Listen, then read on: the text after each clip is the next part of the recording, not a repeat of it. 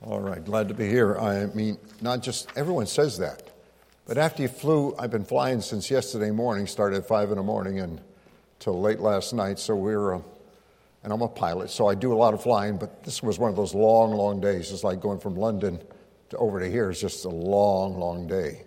And so I'm glad to be here, more ways than one, and get my feet back on the ground. And airplane food is not that bad, but I don't want to live off it. And this morning, I want to bring you something here on some of the, I'm going to try to answer some hard questions regarding stewardship.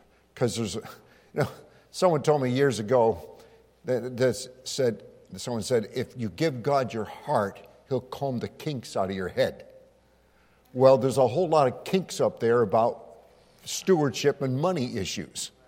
And, uh, and, and, I'm saying the expert at it, but after 40 years in the ministry, we've got a little bit of idea what we should or should not be doing. And uh, let's look at a biblical standard of the money. And so the first thing we look at is principles of stewardship.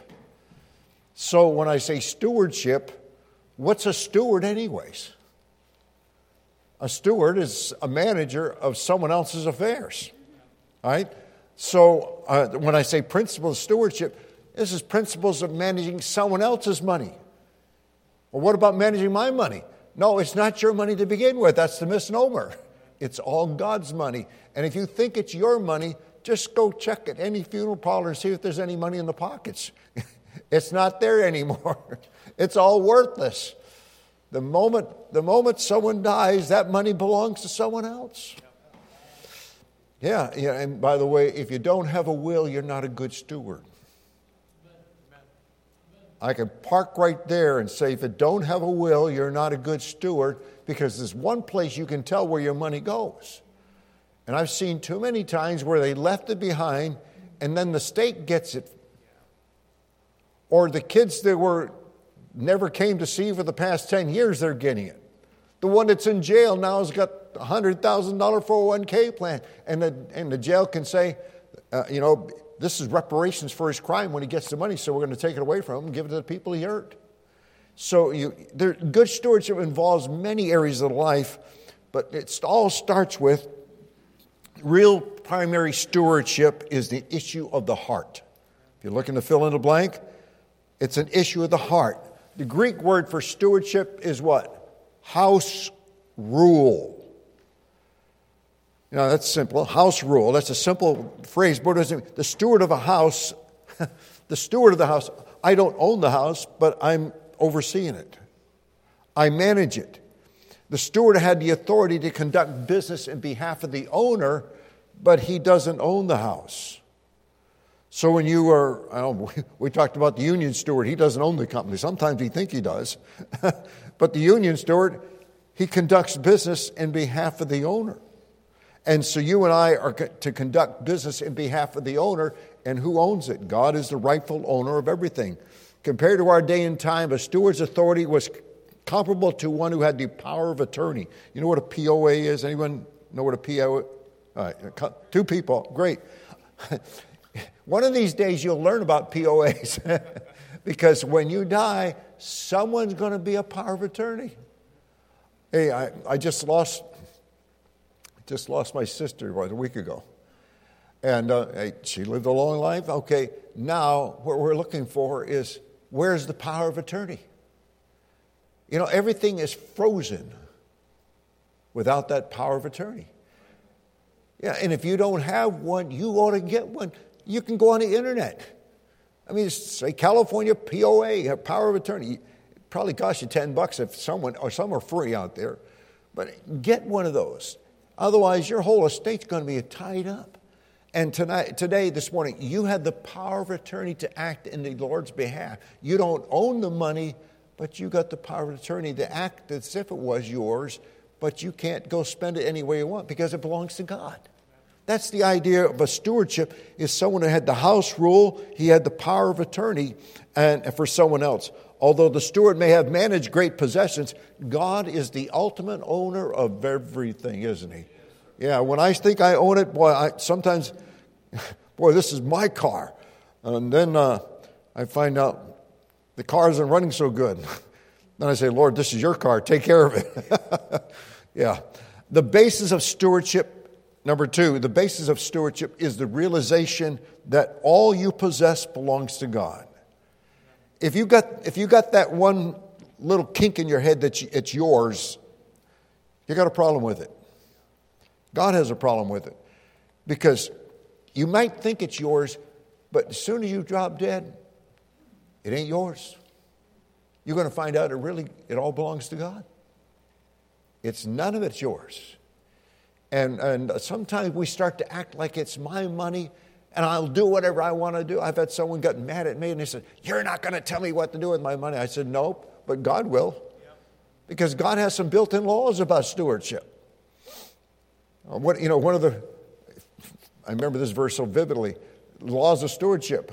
Whatever a man sows, that's what he's going to reap. Yeah. And so, I mean, you're going to reap what, you, and a lot of young people are reaping what they sowed. Uh, because truth is, don't me out that one. Truth is relative to many young people today. yeah. God help us. Uh, 1 Corinthians 6 19 and 20 tells us we're bought with a price. So now I say, when I realize I'm, I don't own it, why, why, don't why do I do not own it? Because God owns it all. He paid the price for me. 1 Peter 5, chapter 1, 18 and 19, you are not redeemed with corruptible things as silver or gold or vain conversations by the traditions of your fathers, but you were redeemed by the blood of Christ. So when I say, my life is not my own, if we all got what we all deserve, we wouldn't be here. So uh, we are uh, stewards, and God paid the price to redeem us. He sent His only begotten Son as a lamb without blemish and without spot. And since you belong to God, it follows that your possessions belong to Him. James 1:17 says, teaches us that you are a steward. Every good and perfect gift cometh from where? The Father of, from a gift from above cometh down from the Father of lights. 1 Corinthians 4 7 it teaches us God gives the increase. Well, I worked hard for it, but God gave you the job. God gave the help to get that job. Yeah. God gave you some of the brains. You think you got the job, and now you got it, and find out sometimes you don't know as much as you just know. and some of us had to have hire some of those people to find out they didn't know what they said they know. Accepting the fact that you're a steward is easy, but accepting the implications of stewardship is not easy. I can, I can consent, I am just a steward, but to really let go of that money and say it's God's money. No, if you sow sparingly, you reap sparingly. Sow bountifully, you reap bountifully. One of the things I've noticed in my life is when I sow bountifully, not just my money, I showed my family and said, We're going to serve God as a family. And now I'm at that stage in life, our grandkids, our kids, serving the Lord. Three generations, in fact, in our family, we're not generation, five generations of preachers.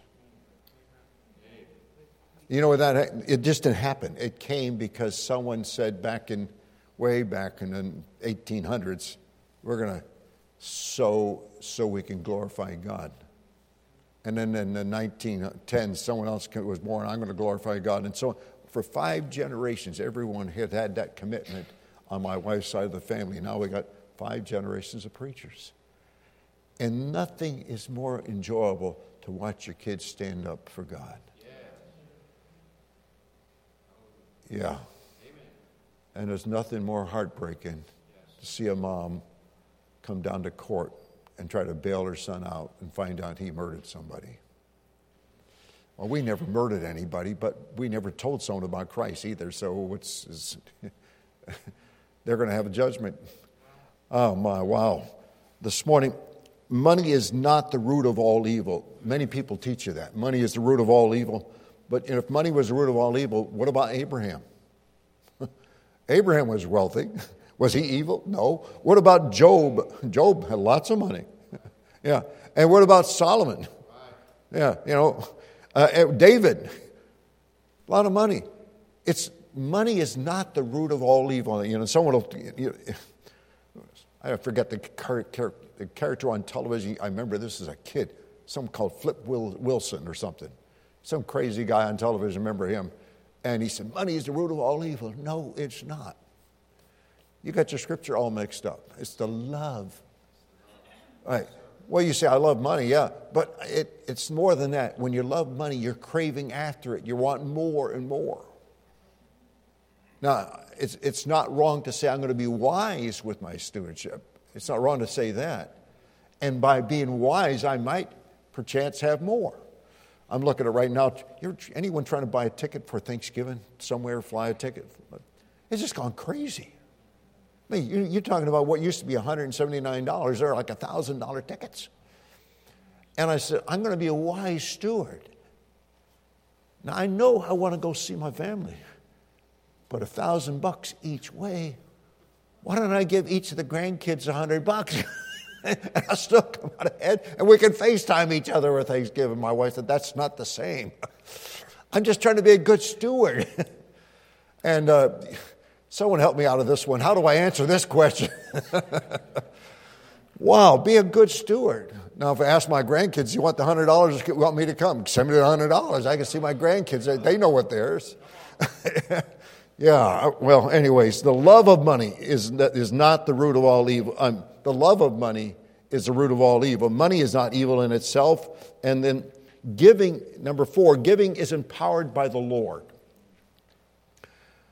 Say, where did I get the power to give? Well, because God gives you the money. God gives the increase. The Bible tells us that very clear that uh, giving was empowered by the Lord and is enacted by men. God gifts you with the ability to give. 2 Corinthians 2 8, chapter 8, verse 1 through 5 tells us that. Paul notes that despite their poverty and afflictions, they gave extremely generous. I don't give to get. But it seems like when I do give, God turns a blue light special on just for me. You ever had that happen? anyway, yeah. I, I, I'm confessing my sin one day. I, I, um, I was driving, my wife and I are in a hurry to get out of the house. We're going to Florida. All right, so we're driving down the highway. We got down below Atlanta on 75. And my wife says, Oliver Blue, she said, Did you pack your dress shoes for tomorrow? You're preaching tomorrow morning, yeah. I said, I don't know. I thought you packed it. She said, I don't touch your stuff. We didn't. Pack. So next thing she said, pull the car over, pull the car. We're not pulling over. I said, well, there's an exit up there. Pull up on the ramp.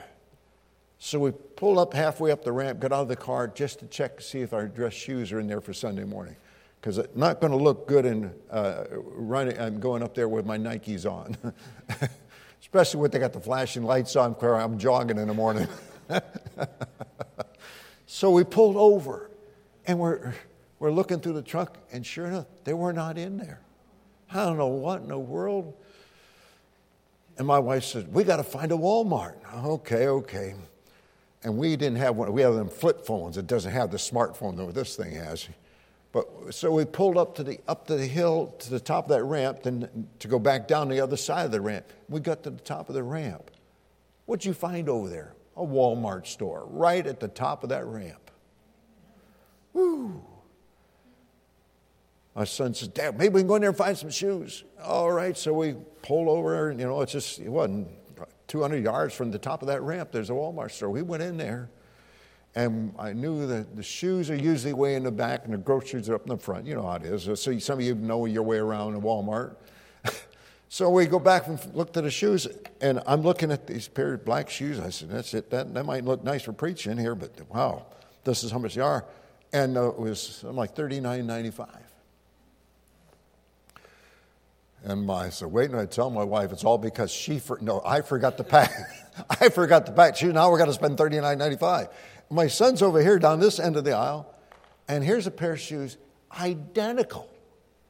They're, they're exactly the same, same size, ex- exactly the same. And this one says 995. Exact same shoe. So, you know, I, I thought, this is a mistake because there's like 150 of them at 39.95 over there. There, there are shelves in different sizes, but this is my size and this is my size and this says 9.95. We brought them both up to the cashier and got through there, and finally it was our turn. I said, "Ma'am," she said, "You're buying both of those?" I said, "Nope, I just want to know which one's the right price. This one says $39.95, this is $9.95. She said, Which one do you want to pay for? I said, These. She scanned it, she said, There, and she threw the money out, $9.95. $10, and it came out with $10.50 tax. I'm trying to tell you, God turns the blue light special on for those who are faithful to Him. That's a good steward. And uh, it's not being cheap, it's just being wise. And God gives you wisdom to get that. And so here, giving is empowered by the Lord, and giving is a result of godly giving is a result of godly living. It's not a substitute for godly living. Some people says, "Well, you know, because I give, I'm living godly." No, just because you give, you can give out of habit and have no no heart in it. Hey, God loves a cheerful giver, but not a grudging giver. And once you've given yourself to the Lord, it's so easy to give your checks. You know, when I don't know what you ever did. I, I've had sometimes God just really impressed on my heart about doing something, helping somebody out. I said, Lord, if, if I don't do this, they're going to be out in the street. And they need X number of dollars, this family. And I said, they're in a mess. And it just, the more I tried to ignore it, it kept on bugging me all day long that you can do it and they're going to be out in the street in about 30, 72 hours. okay, Lord, you win. Yeah. And sure enough, I don't know, something, there, I got a tax refund from three years ago, and anyone knows I have a tax practice, and I don't let my refunds go three years behind. And here's some check came in the mail from the IRS from three years back. How did that get there? I don't know, but it was just a little bit over what I gave. Wow, that's, I'm trying to tell you, it, giving is hilarious. You say, well, that never happens to me. Well, start being hilarious with your giving. Amen. Anyone else had some similar crazy thing to happen like you, like that? It happens. Okay. You know, I, I got people who are excited about giving because you don't know what God's going to do with your giving. But He's going to do something good because God's not evil.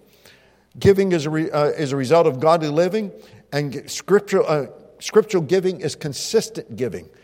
Um, it's well planned and, uh, and it's not haphazard. Uh, the Bible teaches they gave on the first day of the week, let everyone lay aside in store as God has prospered. Now, someone says, I don't get paid every week, so you get paid every two weeks, tithe off that. Uh, I, like to, I like to do this, and I think I learned this at pastor school never let the plate go by without putting something in. Always want to do something. Um, Luke 11 42 says, These things ought you have done Christ commended their giving, but he rebuked their hypocrisy.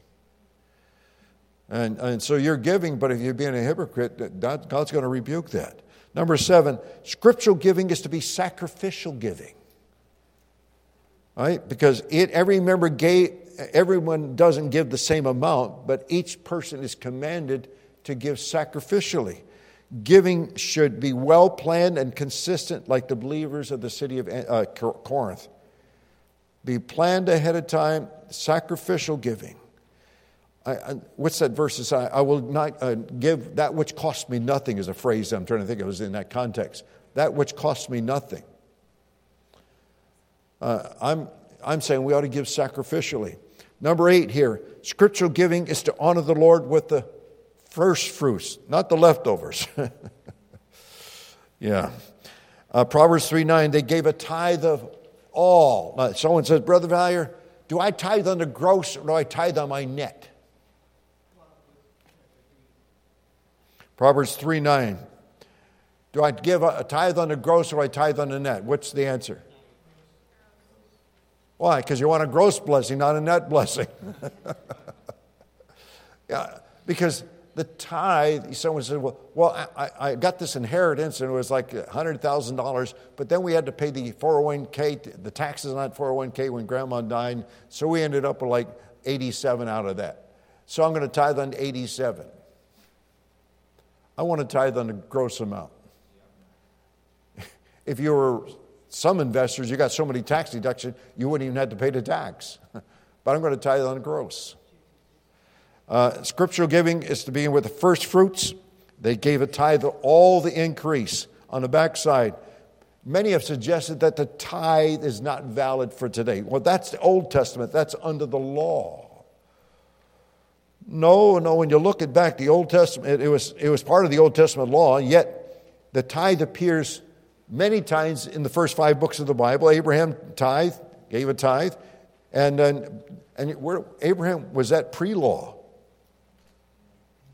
So it's, I, you know, when people say, that's the Old Testament, that's under the law, we don't have to be under the law anymore. Well, listen, let's go back way before even the law, and we find Abraham gave a tithe. Jacob, and Jacob's tithe, Genesis 2, 28, verse 22, that was pre law.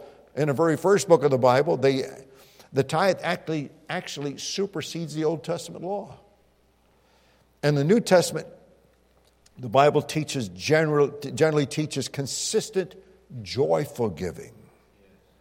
Not because you have to, but you're giving because you want to.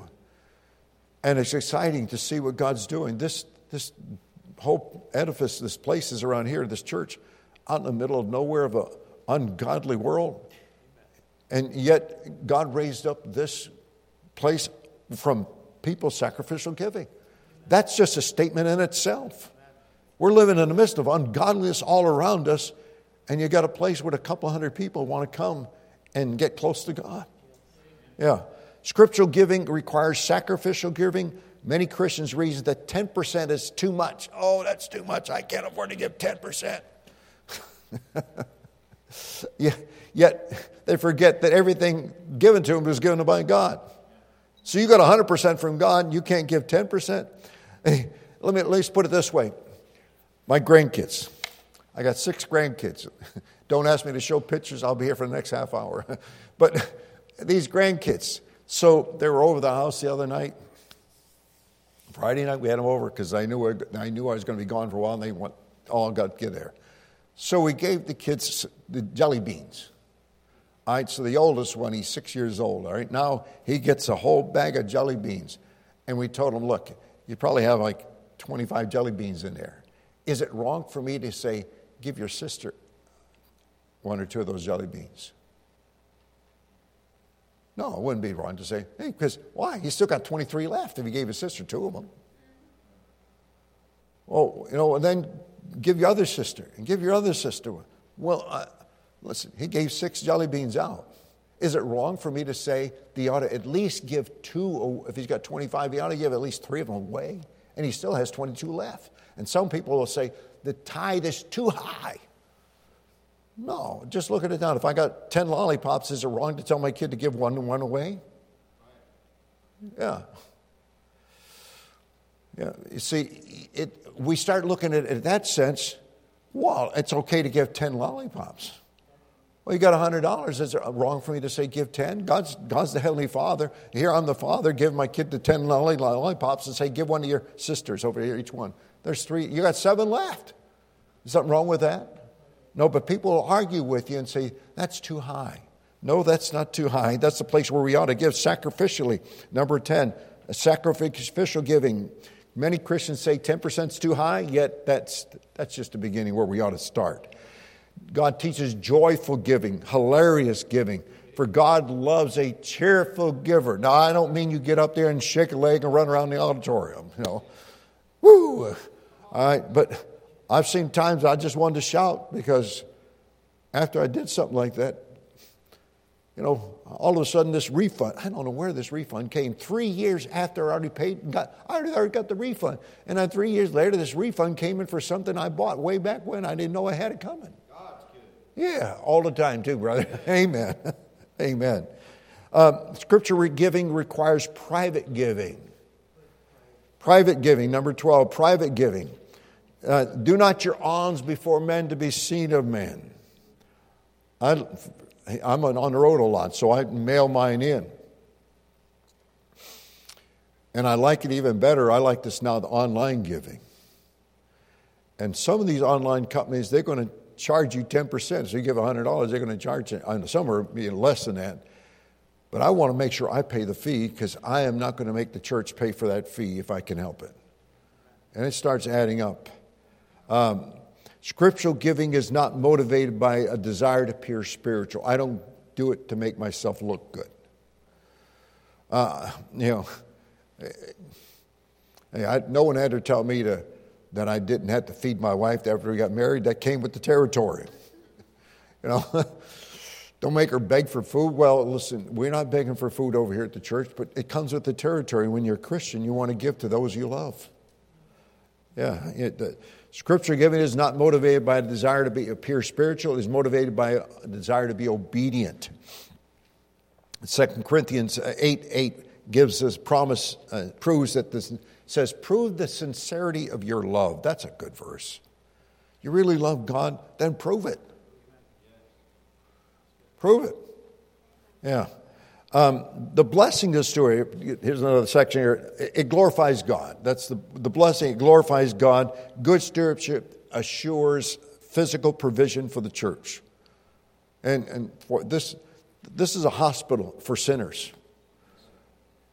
And you all like to say, well, we're, we're going to be saints, but we ain't, we ain't transliterated already into that sainthood yet.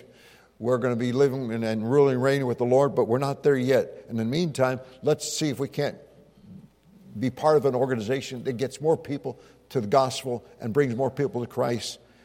You know, if America just had a revival, we wouldn't, be, we wouldn't even have half the people on the ballot because they couldn't run. What we need is a revival in America, not a change of politics. no, you know, what we need is a change of people. People's heart needs to be changed, and we're the salt of the earth. And the, worldly people are doing just what they, they, they would do because they don't know the gospel. They don't know the truth of the Bible, or they're just hardening their heart against it. Wow, that's a, politics. No, I'm not going to get into that one either.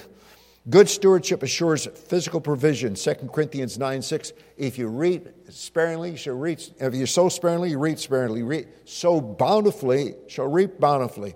Proverbs 3 9 and 10 tells us that. God's going to fill your barns with plenty. Yeah, I like that. I don't live in a barn, but I said, God sure blessed my, my house I live in. And, it, and you know what the biggest blessing? It's not more money it's kids, grandkids who are wanting to serve God. And for five generations in our family. That's, that's something that only comes because somebody did something right back in 1860, who led their son in, in 1890, and then their son in 1929 and then their daughter in 1953, and then our daughter now in, in, in son in, in 1990. Just goes on and on and on. And that doesn't happen because you, you did something you had to do. You did it because you love God. And you're, you can tell kids your, your kids all day long, I love Jesus. They can see through it real quick. Yeah. Just look at how mama treats dad and how dad treats mom, and you won't find out love in the home.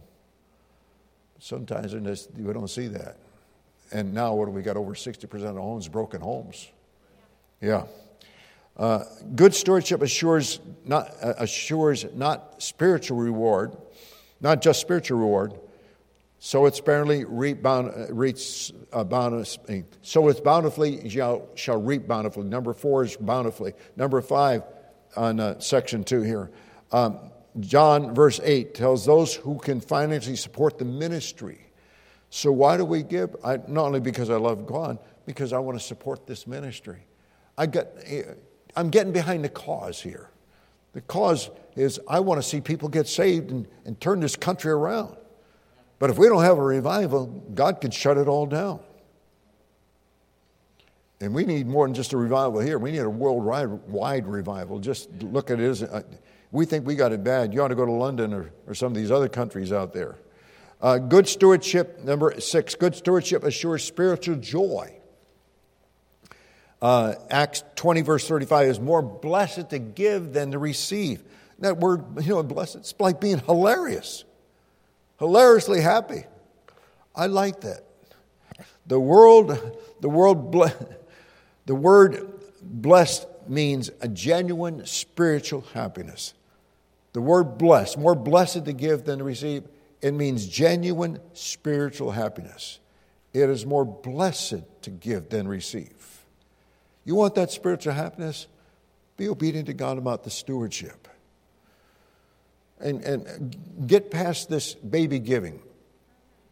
You know, like I said, 10 lollipops, tell my son, grandson to give one to each of his sisters.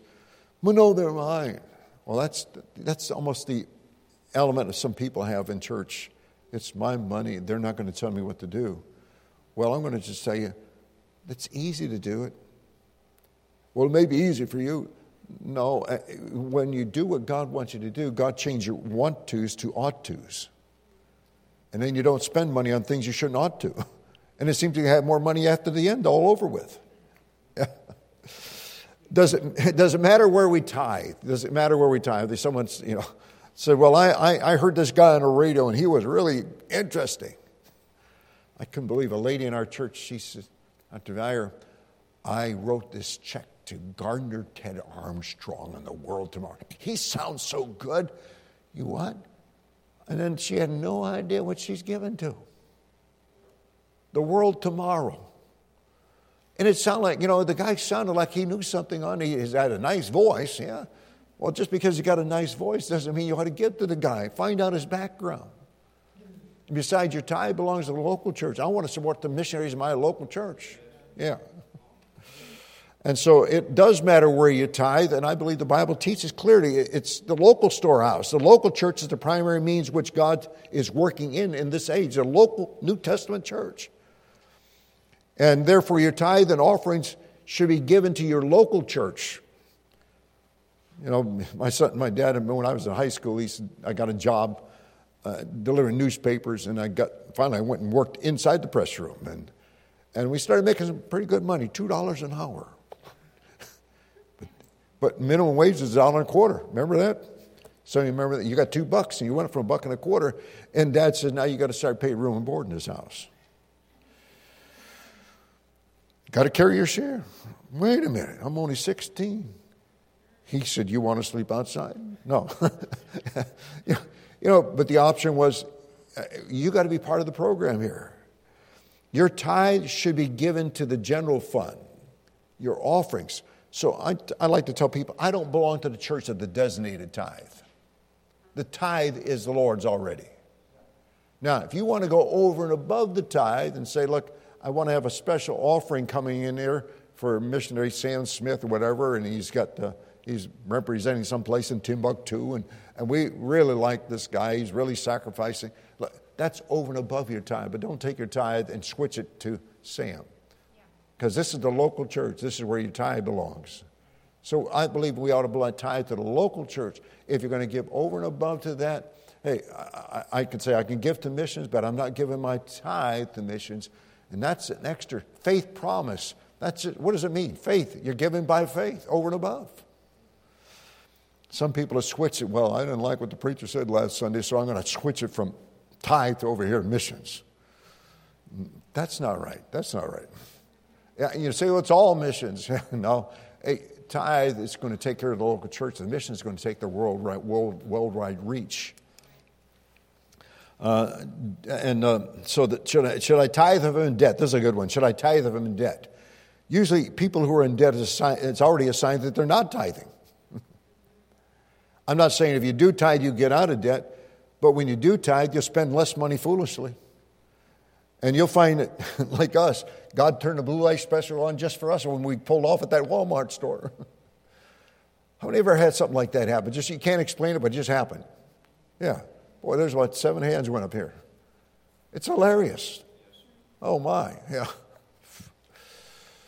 Uh, someone calls up and you won this prize, and I thought, Beware of a schemer with a smile, too. The tithe, yes, you ought to tithe, tithe if you're in debt. Delayed obedience is really disobedience. Yeah, that's a, write that one down. Delayed obedience is disobedience. And you know, think, I apply that to even my kids. I told you to do something. Do I have to say it twice? God tells us this morning, I'm telling you, delayed obedience in this matter of stewardship is disobedience. Begin tithing now. If you haven't been doing it, start now. The quickest way out of debt is The quickest way out of debt is simply to stop spending. What do you got to stop? Well, maybe you can, hey, how about cutting off the cable television? oh, I've got to watch the football game. What's more important, obedience or your football? I watched it's some guy in the front of me the other day. I don't know how they did this in the airplane, but he has a little cell phone there, one of those iPhone 12 or 11 number, and he had it up there, and he was watching a football game, and I forgot team whether was they're all red. I think it's Auburn or something in Georgia, and uh, I'm watching this thing.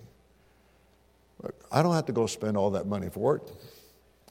And if I and I did watch, I didn't know who the players were. I mean, they did some fancy stuff, and I, yeah, I, I, well, a good way to pass a couple hours on an airplane. Delayed obedience is disobedience, so we ought to start tithing now. And the quickest way out of debt is simply stop spending. Is money, is money I pay for my Christian, my kids' Christian education? So your kids come to this Christian school. Is that your tithe? Now, there's some people who say, well, uh, it's money I'm giving to the church. No, you got a contractual relationship. Your, your contract here, and you signed to pay for your kids, to someone to teach your kids. Either you're going to teach them at home, or you're going to send them over here, or you're going to send them to Devil State University and let them teach you, teach your kids. And so your tithe is not the tuition you pay here. That's a contract any more than your car payment is not your tithe. So, uh, yeah, Christian education is not part of the tithe. The, the money paid for Christian school is simply a contractual agreement for services rendered and should be not considered as a tithe. Now, number five down here, what is a QCD?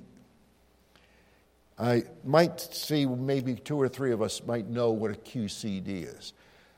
Uh, if you've done your own taxes this year, you, you find what it's a change in the tax law is now it's $28,000 married filing joint. It's somewhere around that number, maybe a little higher now. But the standard deduction is, and so we used to fill out the Schedule A. Some of us remember that, and you put here's your tithe, and here's your taxes, and your medical, and how many miles you drove to the doctor, and all the prescriptions you had to write down, all this stuff. And you got hours worth of work where the government says, just get rid of it all. And you'll get rid of a lot of cheats too, throwing numbers down there. There's a lot of people. And I asked one guy, I said, What did you give to Goodwill last year? He said, Well, I gave a bedroom set to, to the Goodwill. Yeah. And I said, Well, how much did they tell you? How much was it worth? He said, Oh, they said it was $800. They told you 800 No, they said put a number down, so I put $800. You can't deduct that anymore. Forget it. So, what we are to do, and you say, I can't deduct my tithe. Well, you can deduct only a small portion. The max is $300 for single, $600 for married. If you're up there over the $28,000 in deductions, you might be able to take some of those. For me in my house, take the simple, easy, easy form, take the 28,000. We, that's enough to get us down to where we don't pay a whole lot of taxes. Then you do it an IRA on top of that. But the QCD is for those who are 70 and a half. And so I don't know too many people are over 70 and a half that are giving over $28,000, so they can't deduct anything. And then on top of that, they got Social Security, and then you got something called the RMD, Required Minimum Distribution. You don't know those words yet, but you will soon learn them when you get there in your 50s or 60s. You'll know what an RMD is because when you reach a certain age, you got to start drawing all that money you've been putting in your retirement fund, you got to start taking it out. And even if you don't take it out, you're still going to get penalized for leaving it in. So you got to do the required minimum. So, what a QCD is a qualified charitable distribution. Since I can't deduct my tie, now I can go and say to my broker, that has, handles my investments or my retirement funds or wherever it is, I can go tell them, don't send me the check for their RMD, send it directly to my church. Or some will say, I'll send it to you, made it out to your church. Therefore, it doesn't show up as income.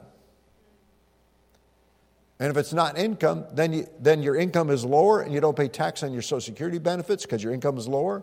And you get to, to take the $28,000 standard deduction. Boy, you got all these deductions, plus you're not being taxed on the income for taking money out of the retirement. Now, if you take money out of your retirement now and you're, you're under 55, you're going to pay. You're going to pay a penalty, early withdrawal penalties, and you're going to pay. Uh, the QCD is not for that age group, it's for those who are up there 65 and up and have to do the RMD, required minimum distribution, and you can have the money sent directly to your church. Anyone up there, at the age group, and you have to start taking money out of your retirement, just have, instead of tithing out of this pot called uh, my regular income, tithe out of this long term savings, retirement, tithe out of that bucket. You got two checking accounts, or you got an investment account, you got a checking account. Tithe out of the investment account so you don't pay any tax on it. It never shows up as income. Um, I, I had a lady some about a year ago, no, two years ago. She wanted to, she wanted to build a gymnasium for the church. Boy, you're talking about big money. Yeah, she paid for the whole thing. Yeah, and what did they do? They they took the money out of the retirement fund. What? Yeah. See, what they did is she had a retirement, and he had a retirement. They're triple dippers. You know, the, the guy that went through the military, then he got, went to work for the government afterwards, plus he had a 401k and another job. So he's, he's a triple dipper. He's getting three things, and she's got the same thing. And they've got some pretty good sized money in these retirements. And Dr. Vanner, we're going to have to start drawing this out at 70 and a half. We got to take it out. And, uh, and I learned that, I said, okay. I said, now what else you got? And she said, well, we sold the family farm Oh no, you sold the family farm? Yeah, and now we're going to be taxed on that too. Because they've been depreciating the farm down and all the equipment down. Now they just sold it all, equipment and everything. You're going to get, oh, you're going to get clobbered. I said, here's what you want to do. Don't tithe on the sale of that farm. Don't tithe of that bank, that account, that bucket. Take it out of here out of the retirement fund. She was able to give 100,000 and then he gave 100,000 in December.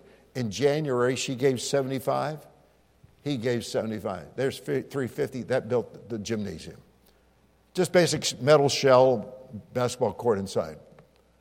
And therefore, they gave over 350,000, which means they didn't pay any tax on the sale of the farm. There's some good ways you can do that if you were that age group. And if you've got questions on that, don't be hesitate, just call me anytime we can help you help you with that. We're out of time right now. Uh, should you tithe on inheritance? Yes, you ought to tithe on inheritance. And should I tithe from an insurance check? Yeah, you got in an accident, or I don't know if any of you are here from Fort Bragg, North Carolina, but boy, there's some billions going to be given out there. I know at least two or three preachers who I've known in the ministry over the years, and one of them died. And because of the drinking water down at Fort Bragg, it was, it was polluted, polluted bad. They knew it all these years, covered it up. So, anyways, uh, the, the, should you tithe on the insurance check? Yeah, you ought to tithe on the insurance check. And should you tithe on your lottery winnings? Definitely. Some people said, well, the devil's had it long enough, so I'm now going to tithe on it. First of all, if, you're getting, if you got a lottery winnings, it tells me you got your wrong values because the odds of your winning are way out of there, and that's a form of gambling, and we don't want any part of that. Let's bow our heads and pray and ask God to give us that which we've learned. Thank you, Lord, for blessing us today. Thank you for these little simple truths this morning. And Lord, I pray that you would help us to get wisdom. Be faithful in our stewardship. Bless us now, we pray. In Jesus' name, amen. Amen.